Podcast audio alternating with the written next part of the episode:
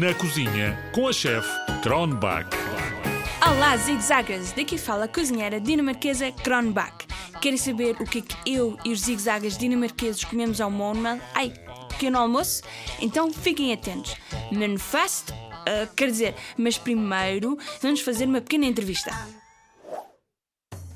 Temos como convidado o Queijo Flamengo. Bem-vindo, Queijo, ao nosso programa de cozinha Zigzag.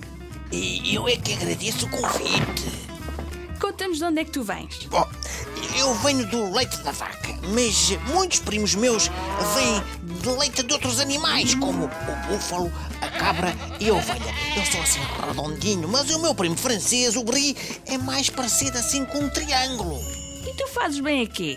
Bom, torno os músculos assim muito mais fortes, dou energia que nunca mais acaba e torno os ossos assim tão fortes como aço. Sabes uma coisa, queijo Flamengo? Eu ainda não lanchei e tenho a barriga a dar horas. Vou mesmo ter que dar uma trinca ou duas. Não, não, não, não, não, não, não, não. Hum, vem mesmo a calhar. Estou aqui a ver os músculos dos meus braços a crescerem de repente. Só pode ser do queijo.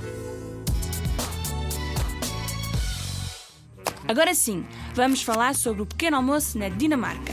Muitos zigzaggers comem papas de aveia com leite e põem um pouquinho de mel ou fruta em cima. É por isso que crescem tanto. Aos fins de semana, as famílias dos zigzaggers têm mais tempo para tomar o pequeno almoço.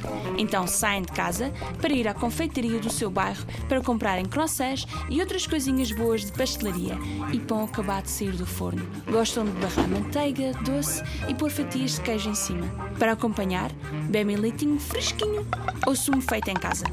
Falei tanto do pequeno almoço, fiquei com fome. Acho que vou ali à padaria da esquina ver que pão tem. Só vou comprar um ou dois ou três pãezinhos. Vou ali buscar a carteira e já venho. Ouvimos por aí. Hi, hi!